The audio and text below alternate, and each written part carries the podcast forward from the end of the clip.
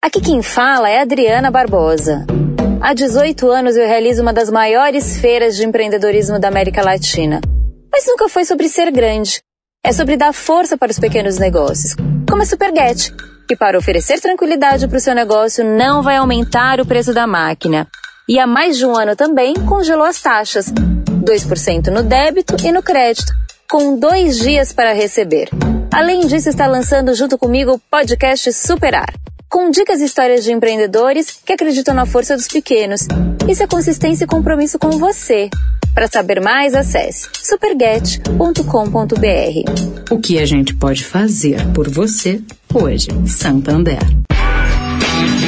Direto da Fonte, com Sônia Rassi.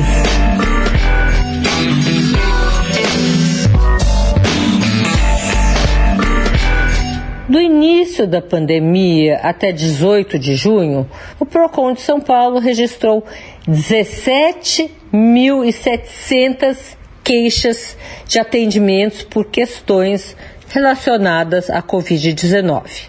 Quem lidera nas reclamações, bem, agências de viagem, com 3,6 mil reclamações, empresas aéreas, com 1,6 mil reclamações, e lojas e mercados, com 738 reclamações.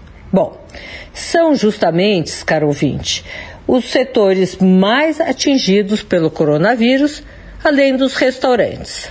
Agora, tem uma outra parte. Quais são os preços abusivos de itens essenciais? Bingo! O, o álcool gel e a máscara saem na frente. Fiscalizados, 89% dos estabelecimentos deverão apresentar notas fiscais de produtos com álcool gel e máscaras de proteção. Essa pesquisa é realmente significativa, mas não traz nenhuma surpresa, né? Sônia Raci, direto da fonte para a Rádio Eldorado.